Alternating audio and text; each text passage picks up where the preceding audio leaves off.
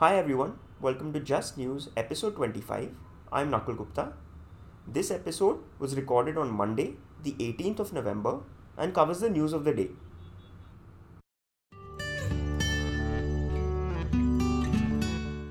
World geopolitical news. Item 1. Reports have suggested that US President Donald Trump is considering testifying in the ongoing impeachment inquiry against him. Item 2. In Hong Kong, pro democracy protesters have occupied the grounds of the Hong Kong Polytechnic University. Meanwhile, the police have laid siege to the campus to force the protesters out.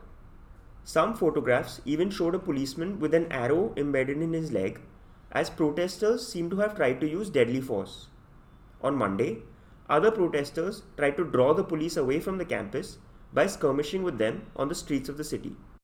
World Markets, Item 1 At the Dubai Air Show, Emirates Airlines has placed an order for 50 Airbus A350 planes with a total listed amount of about $16 billion, although a discount is likely. Item 2 WeWork may lay off up to a third of its total workforce of about 12,500 people as it looks to restore its financial health.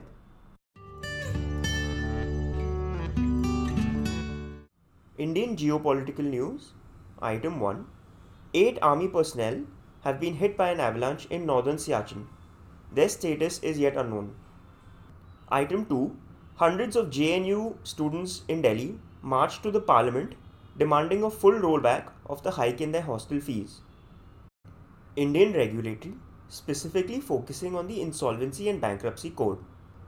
Item 1 The government has modified the Insolvency and Bankruptcy Code to allow non banking financial companies having assets of at least rupees 500 crores to be referred to the insolvency process under the code. Item 2 The government may protect promoters of companies that are undergoing resolution under the Insolvency and Bankruptcy Code from being charged under the Prevention of Money Laundering Act or PMLA so as not to hinder insolvency resolutions. This comes after the Enforcement Directorate moved to attach the properties of Bhushan Power and Steel, which is under insolvency resolution, in connection to a PMLA case against its promoters. Item 3 The government may also need to change the Insolvency and Bankruptcy Code to give seniority in debt obligations to a new rupees 25000 crore fund that it has proposed to revive realty projects. The move is designed to make the fund attractive for investors. Indian companies Item 1 Bharti Airtel and Vodafone Idea plan to increase their service charges from 1st December onwards.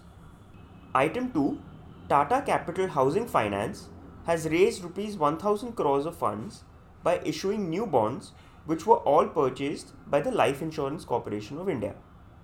Indian markets as of market close on 15th November, the Nifty was at 11,884 points, which was 11 points down from the previous close. The USD INR exchange rate was 71.905 rupees per dollar, which was about 25 paise up from the previous close. The yield on the 10 year Indian GSEC was at 6.477%, which was 4 basis points down from the previous close. 1 basis point is 1 hundredth of a percentage point.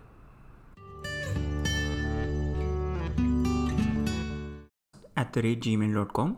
That's just news podcast at the rate gmail.com. Hope you'll join me again for tomorrow's episode. Bye bye.